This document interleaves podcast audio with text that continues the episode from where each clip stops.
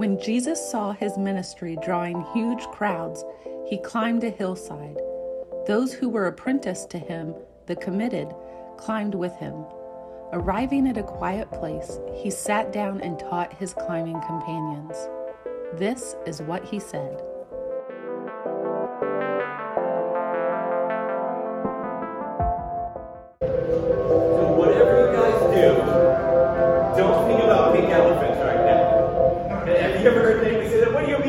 About? Like I think about pink elephants. I'm like, what are they? Are they painting with pink paint and they got some splatter on them, but they're pink? I immediately think of it. Um, I don't know what it is, something about humans. As soon as you tell me not to do something, like my mind immediately goes there. Like, don't look at that. I'm like, you gotta see what you're telling me not to look at. Like, what's going on? Our human tendency seems to always do naturally what they told us not to. Every year for Halloween, I watch Ghostbusters. Um, and I did again this year with Darby. And there's that great scene, right, where Gozer the Destroyer is coming to destroy New York City, and they're like, whatever you imagine, that's the form he's going to take. And they're like, don't think of anything, don't think of anything. And Ray's like, I thought of marshmallows, the mascot of marshmallows, and it's a giant Stay Puft Marshmallow Man who's going to destroy them. I mean, what would you do if you're like, don't think of anything? I would immediately think of something. That's just how I am. Uh, in a few minutes, we're going to look at the words of Jesus where he says, don't be anxious. And we're like, yeah, that's real easy to say, Jesus. How am I supposed to do that? Right? Like, it's easy to say, don't be anxious. But as soon as you say, don't be anxious, I'm like, ooh, what do I have to be anxious about? Like, I run through a list of all these things. And then sometimes when I don't feel anxious, I'm like, why am I not feeling anxious? I get anxious about not being anxious. And so, come on, Jesus, don't be anxious. Like, that's really, really hard. My personality type is that I'm usually thinking about the future. I'm anticipating problems. I'm trying to str- uh, be strategic. But the downside to that is I'm always thinking about problems that haven't happened yet. I stay pretty anxious. I'm fighting invisible enemies in my mind that don't even exist yet. And in our world today, in our country today, we seem to have more anxious people than ever before. Um, if you just look at how many prescriptions for mental health drugs there are in the U.S., it's about 250 million written every year. There's only 328 million people in the U.S. Uh, now, some of those prescriptions are for multiple, for the same people, but still, that's a lot. Um, in 1951, psychologists estimated that there was about one bipolar diagnosis for every 10,000 people. Today, psychologists say there's about one for every 20 in the in United States of America. So something's changed, right? Millennials are the most anxious generation on record. The anxiety levels for your average millennial are actually so high that in the 1950s they would have locked you up. And 2020 has been a year with anxieties, right? We've had COVID, we've had racial tensions, we've had economic collapse, we have politics. There's a little thing called the election next week. Some people are really, really anxious about it. One of my friends joked he wouldn't be surprised if hostile aliens attacked this year and just started like killing us all because he's like, it's 2020, right? Something crazy happens this year, it's like, it's 2020. Of course that would happen in 2020. So how do we not be anxious? How do we embrace this teaching of Jesus? He's like, don't be anxious. It's like, how are we supposed to do that? It's 2020, Jesus. Edwin Friedman was a rabbi and author, and he wrote these books. Um, he coined this phrase, the non-anxious presence, and this was his big premise.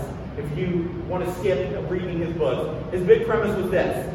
If you have a chaotic home, if one person in that home could be a non-anxious presence, it will change the entire family.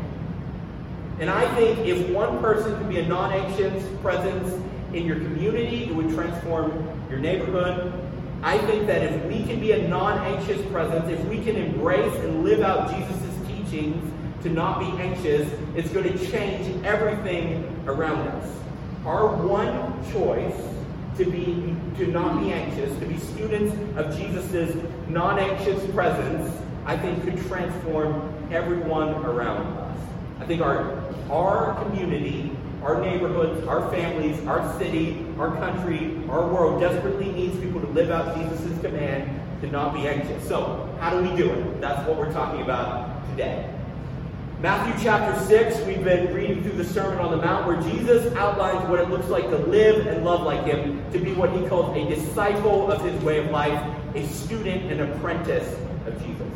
Here's where we pick up chapter 6, verse 25.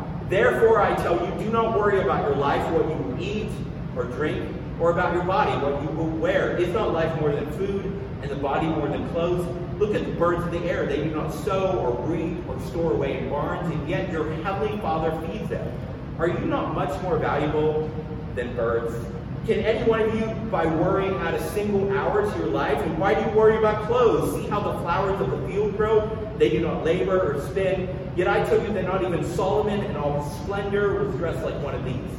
If that is how God clothes the grass of the field, which is here today and tomorrow is thrown into the fire, will he not much more clothe you, you of little faith?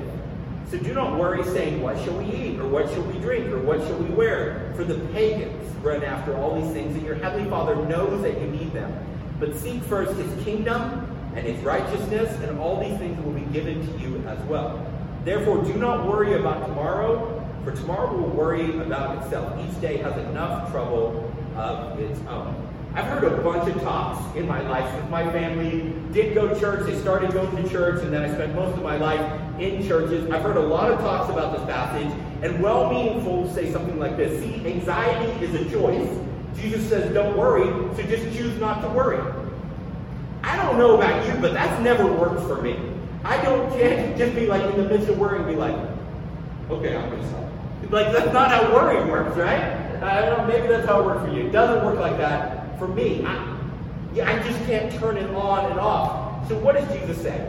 I think he's saying more than just that it's a choice. Um, let me, first of all, though, before we jump into this, say this. I think some people need medication. I think some people need counseling, and that is not shameful. Um, if you break your arm, you do not go to a pastor and say, hey, will you put my arm in a cast? Because pastors know nothing about that. And yet, sometimes when people have chronic anxiety or depression, they're like, I'll go to a pastor and he'll handle that for me. I'm not trained to handle psychological diseases. That's why we have psychologists and psychiatrists, and I'm grateful for them and thankful for them. Um, I'm happy to talk about where you're at, but if you have problems beyond my area of expertise, I'm going to refer you to a professional who knows what they're doing. Um, but all that to be said, I think something has shifted in our American environment that has made all of us more prone to anxiety. I've had some friends who they just had a chemical imbalance in their brain. That's the way that their bodies work, and they needed to be on medication to correct this missing levels in their body. I'm grateful for that. But I think that there are some things in our lives that have made us more prone to anxiety that isn't something that needs necessarily medicated or needs us to undergo a serial, serious psychological examination. It's things in our environment that produce unnecessary anxiety that we can escape by embracing the way Jesus lived and loved. Um, I just want to share with you some of my anxiety so you know I'm not up here, you know, this week talking man, I've got this all figured out guys don't know what you're doing, but I do. That's not that's not how it is with this at all. Um, it's never like that, but especially with this subject. I was driving to work this week, and um, I only work about a mile from my house, and I drive an old beat up Toyota Yaris with the side uh, crushed in where it's been hit by uh, uh, somebody who uh, hit the side of me. You know, it's pretty bad shape. It's got 250,000 miles. It kind of chugs along. It gets me to my one mile to work, right? Um, but I, I, live or I work on the main line, and so um, a lot of times my car stands out, right? Because there's Audis and BMWs, and then there's my Toyota Yaris with its rusted out sides and stuff. And so a lot of times I get pulled over by police officers because it doesn't look like I fit. You know, they're like, "What's this car doing here?" Um, so I was driving into work, and there was a police officer in front of me, and I was like, "I just got this overwhelming anxiety. He's going to pull me over." I was like, "This guy's going to pull me over." And my mind starts racing like, he's going to pull me over, but I didn't do anything wrong. I didn't do anything wrong. Why is he going to pull me over? And then I'm like, okay, wait, he's in front of me. It's all good. When he pulls off, lets me go by so he can get behind me. I'm like, oh no, it's over. And I'm immediately running through my brain. I'm like, I haven't done anything wrong. He's going to find something wrong that I've done. I'm going to be in trouble somehow. Somehow. And my brain starts running with all this. He doesn't pull me over. I pull into work. I get out. I'm like, okay, it's all good. I go in and I start working, and my wife Darby sends me a text. She goes, Our car insurance didn't come out this month. That's really weird. Will you check it? So I pulled it up, um, and it says, Your car insurance has been canceled. I'm like, What? Why has it been canceled? So I start freaking out, and then I'm like, Oh man, what if that police officer had pulled me over and I didn't have valid car insurance? Now my anxieties start running about a scenario that didn't even happen. And I'm like, he's going to handcuff me. He's going to, I'm like, that's in the past. It didn't even happen. And my anxieties are already running about this. And I'm talking to Darby and I'm like, you got to fix this. Call them. Find out what happened. Because, oh my gosh. And I'm like, that's how anxiety works, right? Maybe at this point you're like, this guy's crazy. I don't want to listen to anything else he has to say. But I think if we're honest, you probably have some moments like that. And you think, what in the world just happened? Like, why am I feeling these? Why did my brain run in all these crazy directions? Thankfully, it was a minor mistake. They had asked for some information back in August. We had given it to them, but they had failed to update their records, and so they had canceled the policy in October. They immediately reinstated it, and it was all good. And I was all stressing about things that didn't even exist, that didn't even happen. So, what do we do? How do we become non anxious presences instead of crazy anxious people? Uh, notice the first word here is the word there, therefore um, in verse 25. Therefore, I tell you, don't worry about your life. This is a direct continuation from last week's message. Um, when we have a relationship with money like Jesus did, when we fast like Jesus did, when we give and pray like Jesus did, really, when we embrace all of the Sermon on the, on the Mount, when we love our enemies like Jesus did, he says, then you'll be free from anxiety. He says it's not just a choice where you're like, okay, I'm going to turn off my anxiety. He says when you embrace my way of life, you're going to find that it's a way of life that frees you from many of the things that you get anxious about. Even if we just took Jesus' teaching from last week where he's like, you own nothing, I own everything. All of a sudden that releases a lot of your anxiety about, what if I lose my money? What if I lose my job? What if Jesus is like, you've never had any of those things. I've always had them. Let go of your anxiety. Embrace my way of life. And so it's not just about making a one time choice to say, turn off my anxiety. It's about whether or not I'm going to choose day after day to embrace the ways and the teachings of Jesus. Practicing the Sermon on the Mount frees us from a host of anxieties that could be avoided if we live and love like Jesus.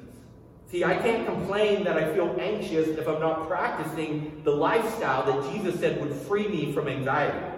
That morning that I was so anxious, I got up in a rush. I made my coffee, grabbed my things, ran out the door. I didn't pray. I didn't think about God. I didn't read a lick of scripture. I didn't do anything spiritual. I didn't do anything to center myself that I was existing that day for God. I was just in a rush. I was in a hurry. I woke up late. And anxiety flooded into my life. Anxiety oftentimes is a spiritual dashboard light. Like on your car, you have a dashboard and little lights come up when something's wrong. Right? If you have a really fancy car, it'll be like tire pressure low. If you have a car like mine, it's just like check engine constantly, but you never really know why. You know, you're like it's just old. Um, anxiety can be a dashboard warning light in your spiritual life that you slipped out of the footsteps of Jesus and you started to head out on your own direction. Notice some of the quick points that Jesus makes in here, just to call out. Verse 25, he says, Stuff will never satisfy you, and no amount of worrying uh, and no amount of having things will take away worry. He says, Why do you care about eating or drinking or about clothes? These things aren't going to make you worry less. Sometimes we think, if I had more of this, I'd have less worry. But you know what happens as you get more stuff, your worry tends to go up because you have more to lose. Getting more never makes you worry less. I've met people who have very little and are not worried, and I've met people who have millions in the bank, and they're some of the most anxious people I've ever met because they realize everything that gives them value is very fragile and could disappear overnight if a stock market crash happens.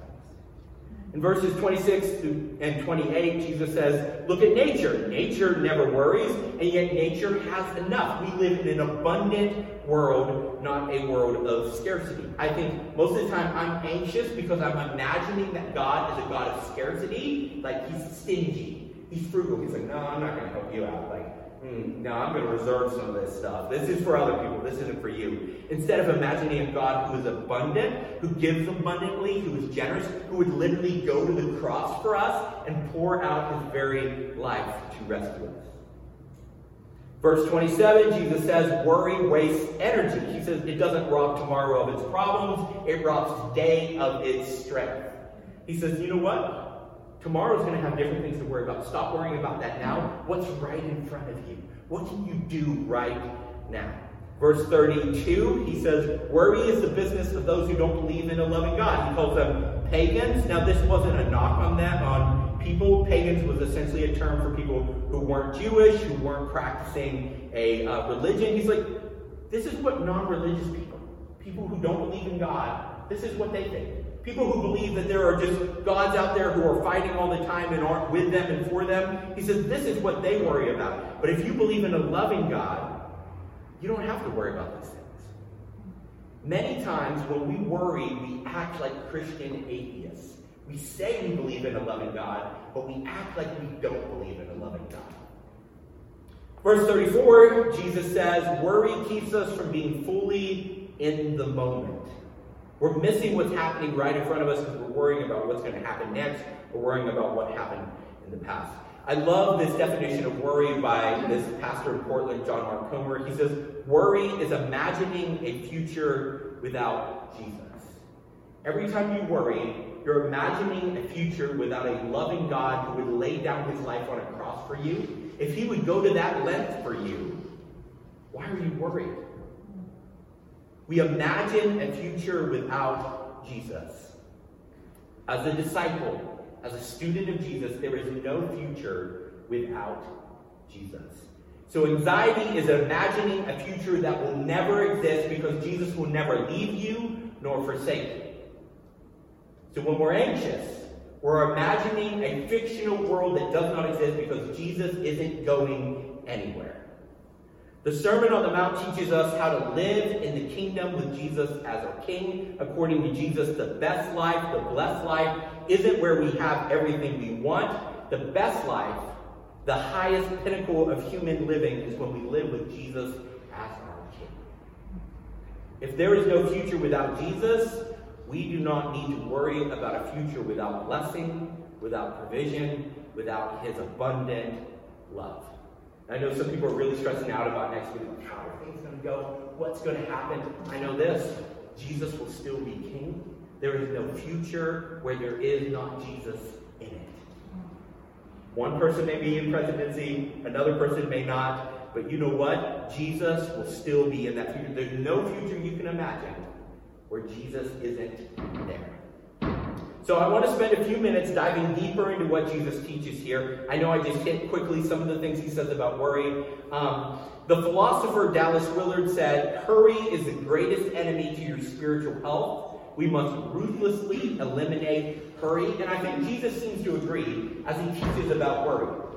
He seems to agree with the statement that hurry is the greatest enemy to your spiritual health. And I think hurry is the um, is going to be the thing in your life that most often leads to worry. Notice Jesus' advice in this passage. He tells us to do several things.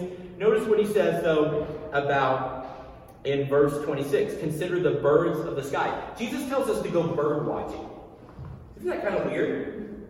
He essentially says, consider, look at, spend some time dwelling on birds and thinking about them. How many of you were like, you know, I was, I was looking at some birds this week, really thinking deeply on them? That's not me. Yo, you were. Awesome. I'm glad that somebody was, but I was not. Um, but that's what Jesus told us to do. You know the people usually watching birds, you don't fit into the category, but it's usually like an old man in the park, right? And he's like got some bread. That's who I think of watching birds. You know, people who are retired and they've slowed down and they're like, yeah, what else do I have to do? I'm going to feed birds in the park, right? Um, I'm too busy to watch birds. Like, I just don't have time to stop and watch birds, Jesus. What are you doing? The other thing, look what he says. Have you stopped and considered the wildflowers of the field? Look at um, verse 28. He says, Observe how the wildflowers grow. Now, he doesn't just say, Notice the wildflowers or pick them. He says, Watch them grow. Have you ever heard that expression like, watching paint dry or watching grass grow. That's essentially what Jesus is telling us to do. Slow down. Have you seen the wildflowers grow? Have you seen a plant grow? Have you watched it grow day by day, steadily getting bigger? No, because I don't have time for that, Jesus. Like, I can't make time to watch grass grow, uh, to watch plants grow. People who slow down and garden and work with their hands and watch day after day as something slowly matures and grows. That's what he's telling us to do. He's saying, slow down. You want to not worry? Slow down. Stop moving at such a hectic pace. You need to start noticing the tiny little things happening all around you. You live in a world of abundance. Yes, our world is broken because of sin and death. But there is so much good and abundance and growth happening all around you, and we miss it because we're flying past it. Our schedules are so intense. We have so much to do, so much to accomplish. We're constantly being bombarded. My phone is constantly chiming and chirping at me. It's a news story. It's a notification. It's a text message. It's a phone call. It's an email. And he's like, slow down. You want to not worry? Slow down and notice the grass growing. Notice the birds circling overhead. Notice the birds storing up seeds. Slow down. I think there's a host of practical suggestions to combat worry here. Number one, get outside. Notice both things he suggests for us is watch birds and watch grass. These are things you can't do inside. Get outside. There's actually scientific studies about this that humans get more encouraged when they're under the sun's light. Like getting sunlight is important for us. It provides vitamin D to our bodies, but there's just something about being outside and feeling the sun on your skin and the wind um, blowing past. Like get outside. We'll notice the little things that God has incorporated all over our universe. The little things that say, I am here and I am good and I've shared abundance. And then the second one, I think, is do whatever it takes to slow down. Dallas Willard said we must ruthlessly eliminate hurry. I'm not very ruthless when it comes to eliminating hurry. I, I, like hurrying from one thing to the next thing and like having a busy schedule all lined up and just hitting it all out. And Jesus says, slow down. Do whatever it takes to slow down. If you want to combat worry, you must slow down. And then the third thing I think he teaches here is take time to marvel. When was the last time you marveled at the way that a bird flew? Or you marveled at the way that a wildflower burst through the concrete? Like, I just don't stop. I don't slow down to see these things. I'm too busy running from one task to the next. And Jesus says, find some moment. Take a moment this week where something's happening, it's unusual, it's different, and just stop and marvel at that moment. Maybe you see something beautiful. Maybe you experience something unique. And you just stop and you say, This is beautiful. This is wonderful. Marvel and worship at a God who lets you experience it. Maybe you're out walking and there's just a, a swirl of leaves dancing across the wind. You know, most of the time I'm like, well, I got to get to my next task. I got to get this next thing done. I have a limited amount of time. Stop and enjoy that moment. And Jesus says these things will combat worry in our lives. Now, Jesus ends with this profound statement in verse 33. He says, Seek first the kingdom, and you'll have what you need. When we make God's priorities our priorities, He meets our needs. See, a lot of times my priority is my needs, not what God wants. And I'm like, once I get my needs met, I'll meet your needs, God. You know, I'll try to do what you've asked for. And God says, no, if you make me your first priority, I'm going to take care of these things that you need. Not everything you want, but what you.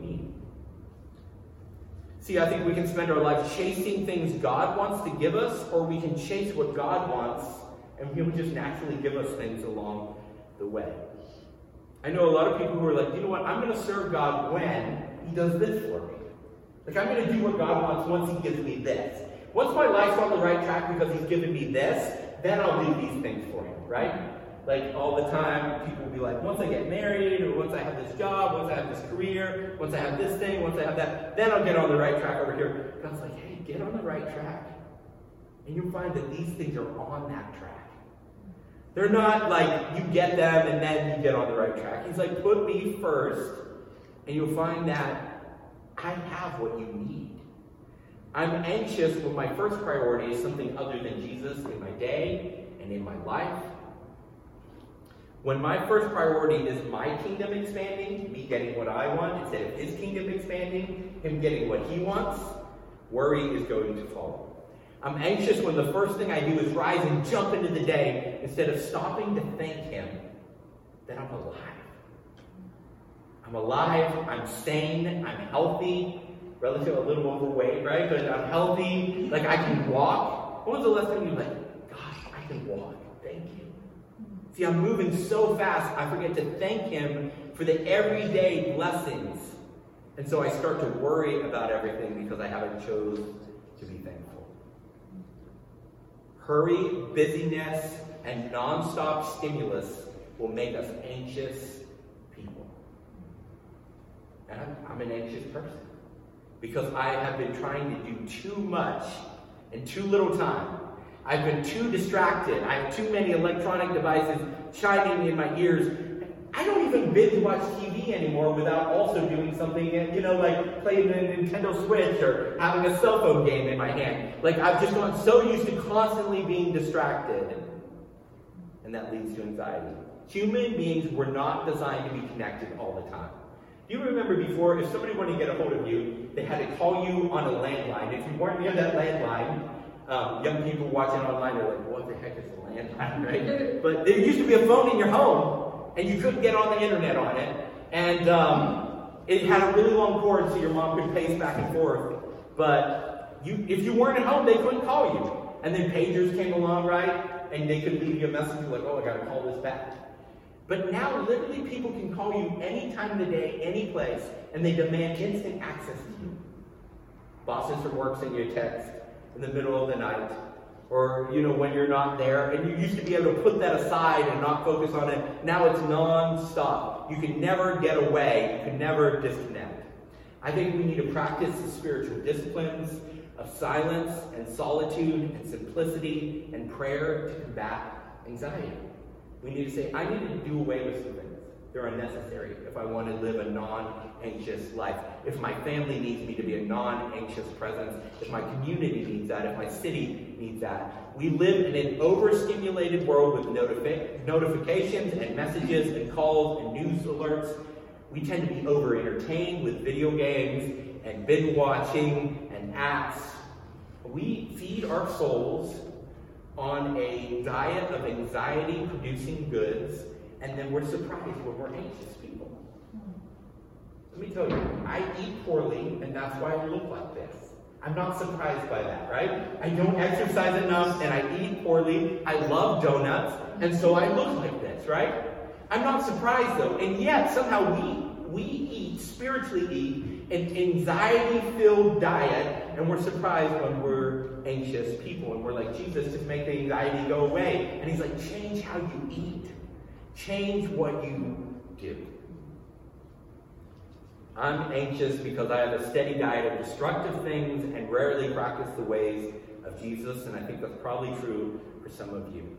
In Philippians 4 6, the Apostle Paul says, Do not be anxious about anything, but in every situation, by prayer and petition, with thanksgiving, present your requests to God. Feeling anxious this week? Feeling anxious maybe going into next week? Put down your phone, yet, turn it off for a little bit. See how long you can go without your phone. It's amazing.